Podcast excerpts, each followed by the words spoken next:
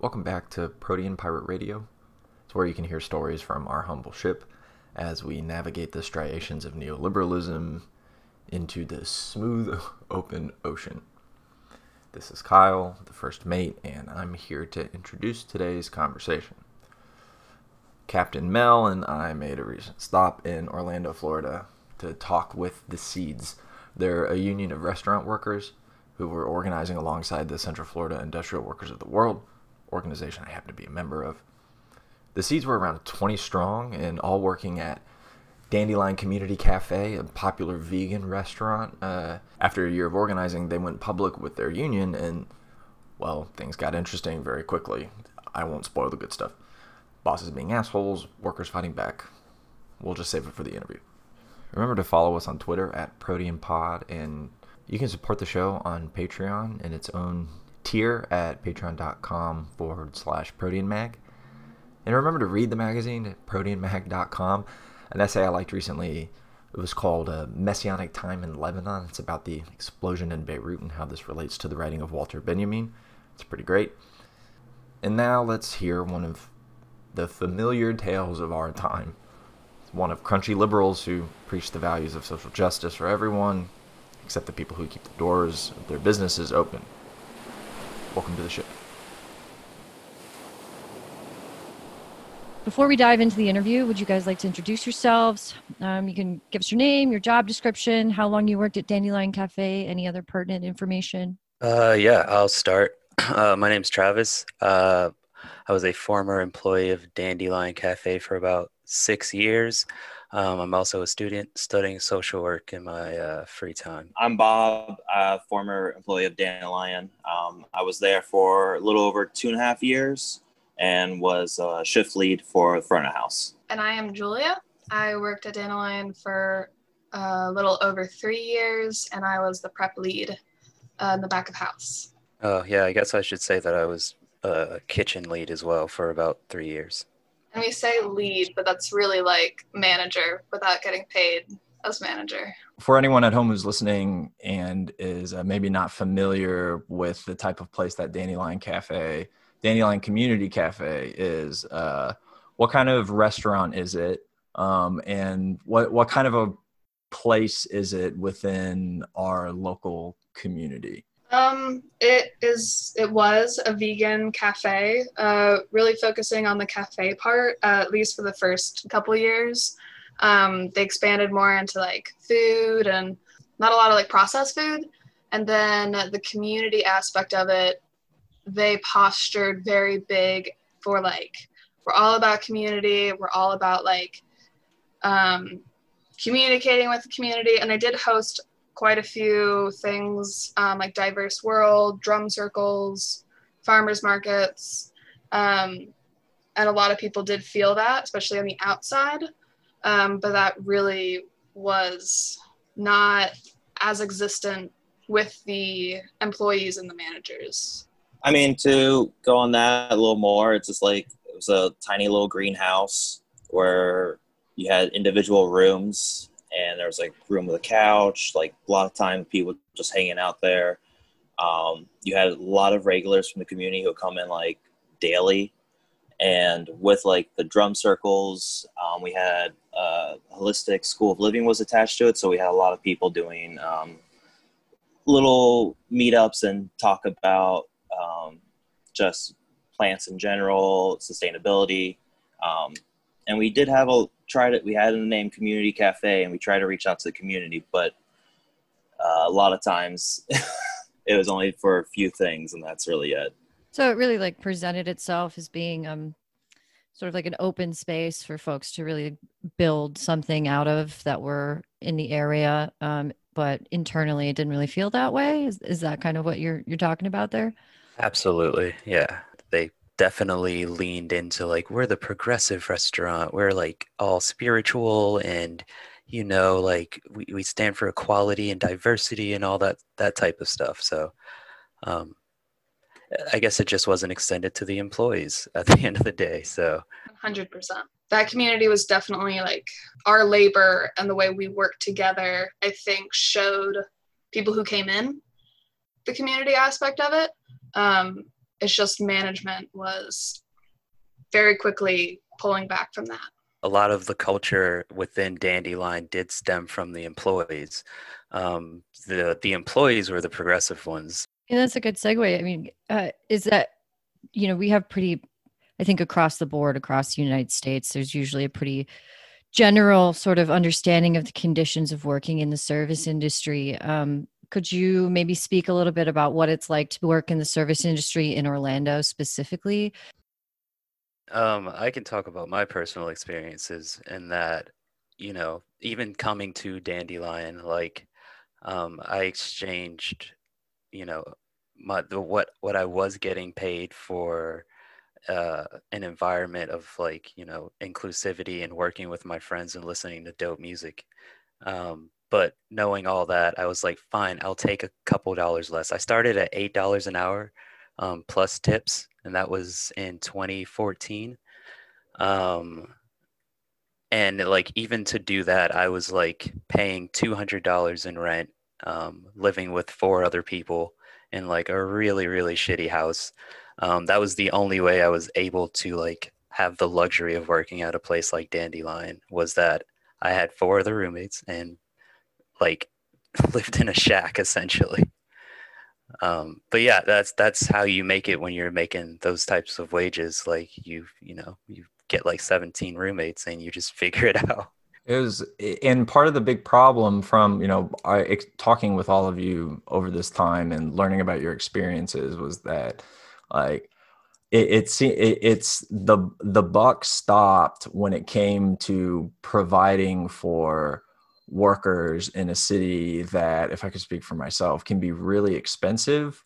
Like how did you feel your wages and compensation measured up against the overall cost of living uh, and the just in general the expense of living in a big city that really for like the vast majority of work is service industry? We've had a lot of coworkers in the past who have um, left Dandelion because they couldn't afford a house to live in. Like there's multiple stories.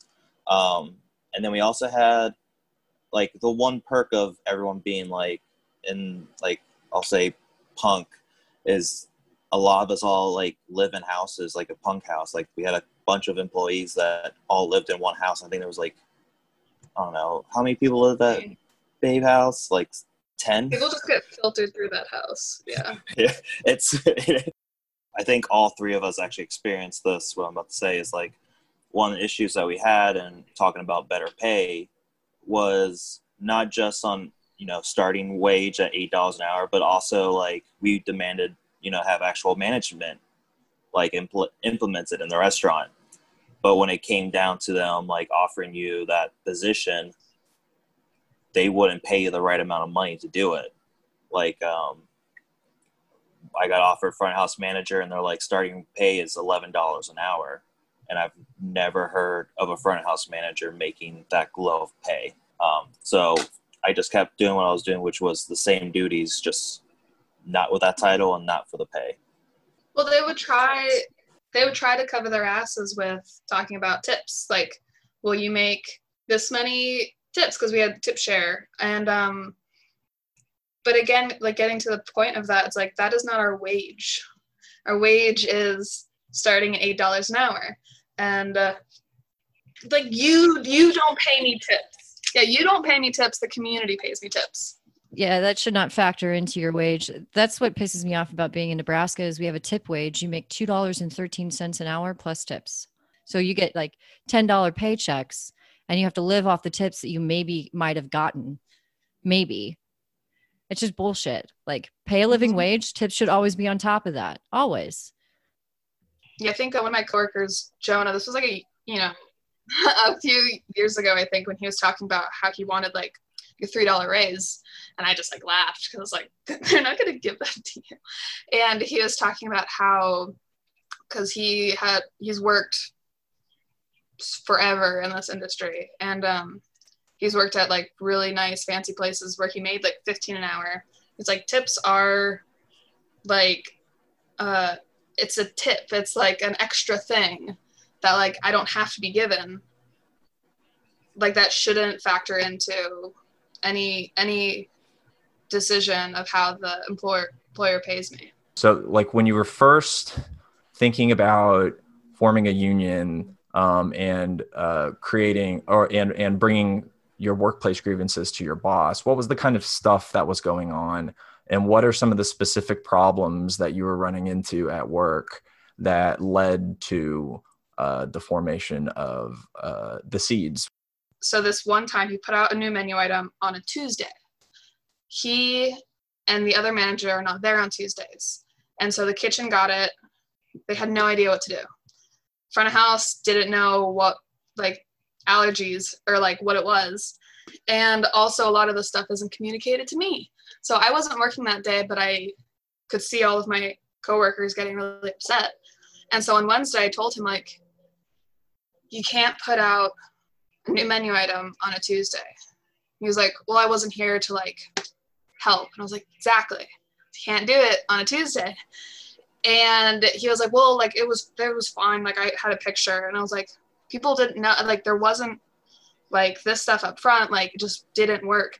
And then he was like, Well, when your name's on the restaurant, you can do what you want and then like flicked me off and walked away. And I was like, Oh, okay like you you really don't want and it's the same type of people who'd be like come to us like come to us with questions come to us with concerns and i was like oh no you don't want that Yeah. Uh, the other things that made us want to, collect, I know a lot of people want to collect the, uh, become a union and talk to them was, um, we've had a, they always had this policy that was, you know, open door, come and talk to us if there's issues, and we'll take care of it. Come in as an individual, individual, and over the years, it's been, it became kind of like a joke because no matter how many people go in to talk about something with them or tell them the same thing over and over again that needs to be fixed or addressed, it just wouldn't happen. And for some people, it got to a point where they ended up losing their job over it.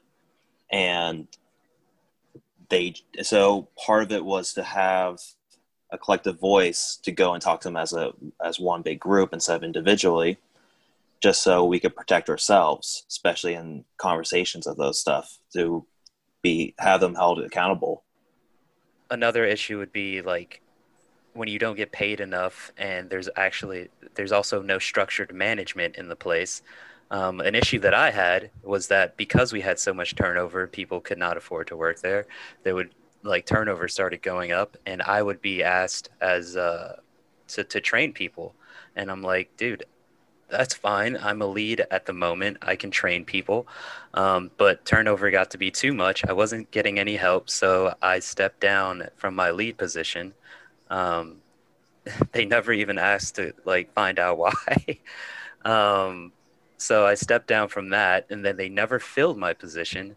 So then there would just be these an influx of like new employees trying to get trained, and I'm like, hey man, I don't know who's going to train you because like I'm not a lead anymore. Um, and management is not communicating I didn't even know you were starting today for fuck's sake. Like, who are you? Hello, hi. Um, and then management was like super reluctant to even, you know, come up and train people. So that's another grievance I had as a as a lead and an ex lead. Yeah, you're just setting your workers up for failure. This is management and owners who have no idea what the hell is going on in their own business. Oh yeah.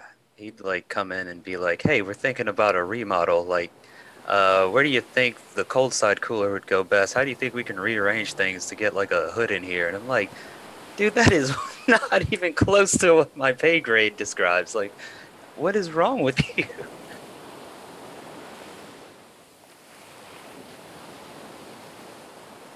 it was our first meeting was the end of october.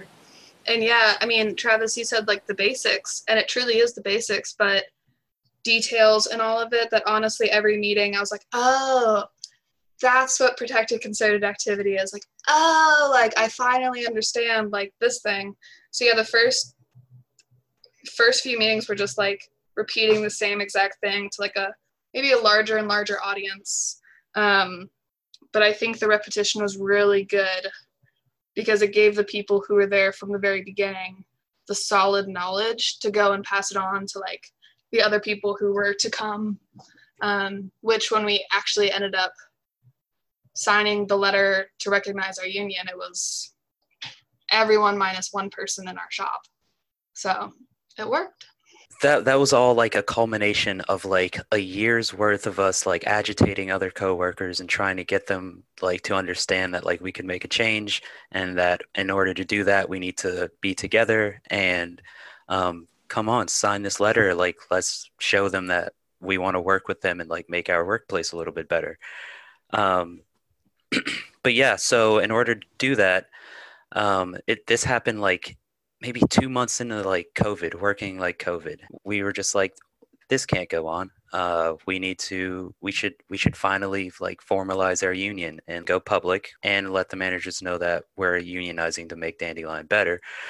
Um, so we talked about it all in our little group message, and we were like, how are we going to do it? How are we going to get all the managers into one room so we can like, you know, uh, be somewhat formal about it and say, hey, this is our letter of concerns. Um, this is what we want out of Dandelion. H- let us help you help us. Um, so we were like, all right, we know what to do. We'll have someone call for a home base meeting. Home base was the work chat. Um, on home base, we'll have someone call for a meeting and we'll all thumbs up it and like like it and hopefully the managers will be humans and just be like Oh, that sounds like a good idea. We should have a all staff meeting. It's been a while because it had been probably two years. Two years. Um, so you could imagine like there's a lot of stuff that the staff wants to say anyway. But we were just like, all right, we'll call for the staff meeting. That way we can give them the letter. Uh, management did not like that. Um, they texted Jen back and it was something like, to paraphrase, uh, this is not verbatim, but it was something about how this is bullying. This is not how you call for meetings. We call for the meetings. Um, if you have an issue with your job, uh, let me know and I can find someone else to put on the schedule for you. It was something in those words. I mean, so you you presented these these demands to your bosses, um, and uh, what was the re- what was the response? What happened next? So we came to our boss. It was five of us. Um, and we gave her the letter signed by everyone. And Travis delivered it. Um, and he spoke to her. He's been there, you know, the longest and was basically like, We love you. You love this place. You want the best for this place. We're officially a union. Here's the letter. Uh, and then, uh, like seven hours later, we got a work chat thing that we all get. And it was like, Dandelion will be closed for the rest of the week. Uh, no one is allowed on property. That was it. So. Yeah, it was it was a wild, wild evening. Um, like after we collected ourselves, um, we just started immediately brainstorming like what do we do next what we what do we do in response to this uh, first of all is this legal can they do that um, i think the general consensus was probably not. um, so I think we immediately uh, just agreed that like, all right, tomorrow we're picketing. Um, we're picketing this lockout. Um, we're gonna go stand out front of Dandelion because we already had to work anyway, so I don't have shit else to do.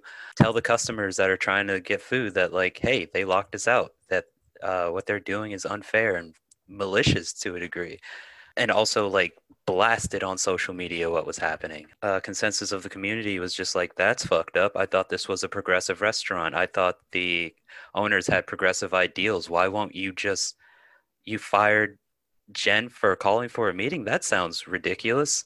Like, why can't you just meet with them? Um, so we picketed all week. Every day we were closed, we picketed. Go ahead. Yeah, I think honestly, one of our biggest saving graces was the fact that they so absentmindedly named the cafe Dandelion Community Cafe. Like, you pretty much rake yourself over the coals when you do anything not uh, of the community. And, like, you know, locking your workers out of their place where they earn a living is not community at all. Like, and the community our community like jumped on that immediately and was like, well, this does not sound like anything they're supposed to be doing. I think it was the seventh day. Um, we were out for our picket. Dude, we were tired, man. I was tired. I can't speak for anyone else, but I think I was out there seven days straight, no days off, two shifts a day. Yeah. Um, and in the Florida sun, like between 12 and 2, it was insane. Um, it, yeah. And then uh, going home and then like working on our social media presence and like keeping like the the public abreast of like everything that was going on. Like I was so beat in like a week and and like mind you, we had not heard one word from management that entire week. Not one single word. Um, not letting us know if they're going to open, when they're going to open, if we had jobs, if we had a place to come back to, nothing. Um, and on the seventh day, we get an email finally just saying, I don't have the particular words, but just pretty much being like Dandelion's closed. And yeah, I just remember pulling out my phone. Like I started walking back to the tent area uh, or whatever. So away from like the big picket group. And I just pulled out my phone and checked my email and saw it.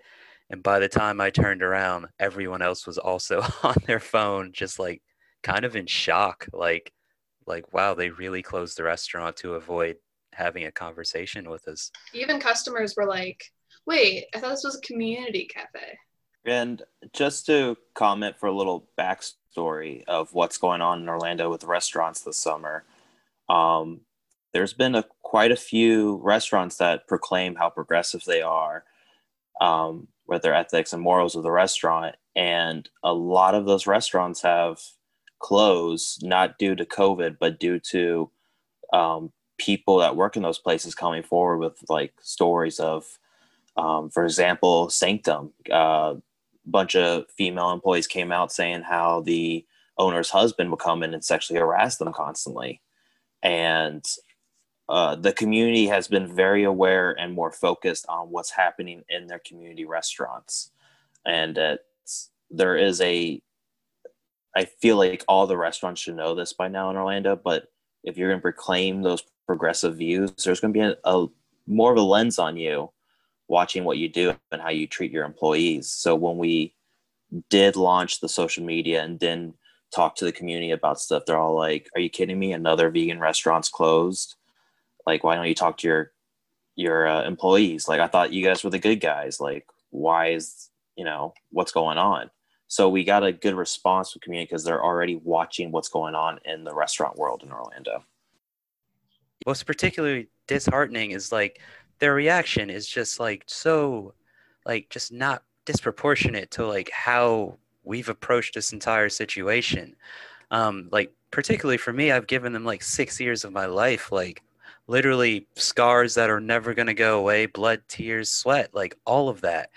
Um, and to like not get any well wishes, you know, like sorry about everything, things suck, blah blah blah. Like for them to completely lock us out of the restaurant, not even work with us. It's just like we want to talk about pay, we want to talk about management, we want to talk about infrastructure fixes. That's it. Like what like Bob just said, if they really were just like we can't do any of it, we'd probably just be like, one, I don't believe you, but two, if you really say that, uh, fuck, that sucks. like we still need to work, you know? Um, again, the conversation. Like a lot of people were like, well, you had all these demands. And it's like, our demand was to come to the table and speak with them about all of these things. Obviously, we can ask for stuff and they can say no. And that can be a conversation that we have. But they wouldn't even give us the, that conversation. I'm really glad that I got to uh, be as outraged and feel this inspiring campaign over the course of this conversation. Any final thought? I would just say you have rights as a worker for sure. Rights that none of us knew about. Like literally a year ago, none of us knew we could do this. And now the restaurant has closed down, tails between their legs. And yeah, you have rights. This shit takes forever. Um, but once it starts going, like I have seen the best come out of my friends, talents that I didn't even know they had, talents that I knew they had, and they were just finally able to put them to use. Like I've seen, I've I've just seen the best come out of it. Brings the best out of everyone, and people should experience like that level of solidarity and trust um, from their coworkers and their friends, and it's so rewarding. And I think I think the world the world uh, the world needs this shit. Our country needs that shit. I think this is also a really great example for everyone who's in the service industry who uses provides their labor for someone else. It is the perfect example of a company who says we're family, we have family dinners, family, family, family. We're all in this together. And then don't even say it was good working with you. Don't do any of that. It's just like if your boss is saying that you're family, they're gaslighting and lying to you. Unless it's an actual like 0.005% of a co-op or it's your mom or dad. Um, like it's a lie. Like don't believe them. You have to have patience doing this. It's going to take a long time. I wasn't even there at the beginning really with this. Mostly with most places like your coworkers, you see them probably more than your own family or who you live with. So you already have that bond and just know that it's not it's not going to be fixed soon, not quickly. Like it takes time and patience. But if you have that strong bond, you could go for it. And then my one other note is if you're working in a restaurant that's toxic because god knows there's so many restaurants that are toxic um, you should start looking into your labor rights. We had a lot of people reach out to us like i didn't know there was a union for restaurant workers service industry. And you know there's been a lot of fixes in a lot of industries um, just to make it more you know HR departments getting so much bigger in like corporate America now. But like in restaurants, that's missing. And I feel like if you're in a restaurant, you should, you know, use your rights as a worker to do something against your your employer. Um, so I highly encourage restaurant employees as well to look into these rights and see what you can do. Like unions aren't just for, you know, um, steel workers and automotive people. It's for everyone in the workplace. Um, I think my own takeaway was if you're interested in doing this, start researching on your own the NLRA, the National Labor Relation Act. Um, start figuring out what your rights are. Because when we first started this, I didn't think we had any rights, period. Um, there were plenty of times since October I've been I've just wanted to quit, like wanted to just walk out. The only reason I didn't was because I knew if I left and I got another job, it was gonna be just as shitty, just as bad. Nothing was gonna change. And I had this amazing group of people where I worked, and I knew that the worst thing that could happen is I could lose my job. But at least I tried. Like at least we tried and did something. Um, and that's really what kept me going through it all. So I think definitely having that community with your coworkers is huge. So even like start hanging out with your coworkers more and like talk to your coworkers. How much are you getting paid? How much are you getting paid? Does this thing happen to you? Does the boss bring you into private meetings and tell you stuff and tell you not to tell people? Talk to them like have potlucks like do all of that and then talk to them about do we deserve better? Go from there. And even if it doesn't work out promise you it feels so fucking good. Like if you lose your job damn it feels good to expose the employers for who they are. So Thanks to Bob, Julia, and Travis. It's really great working with all of you. There's a lot of ways that you can still help the seeds. You can check their show notes for their link tree. And if you want to support us, you can follow us on Twitter at ProteanPod. And you can support us on Patreon. We have our own tier over at patreon.com forward slash ProteanMag. We'll see you next time.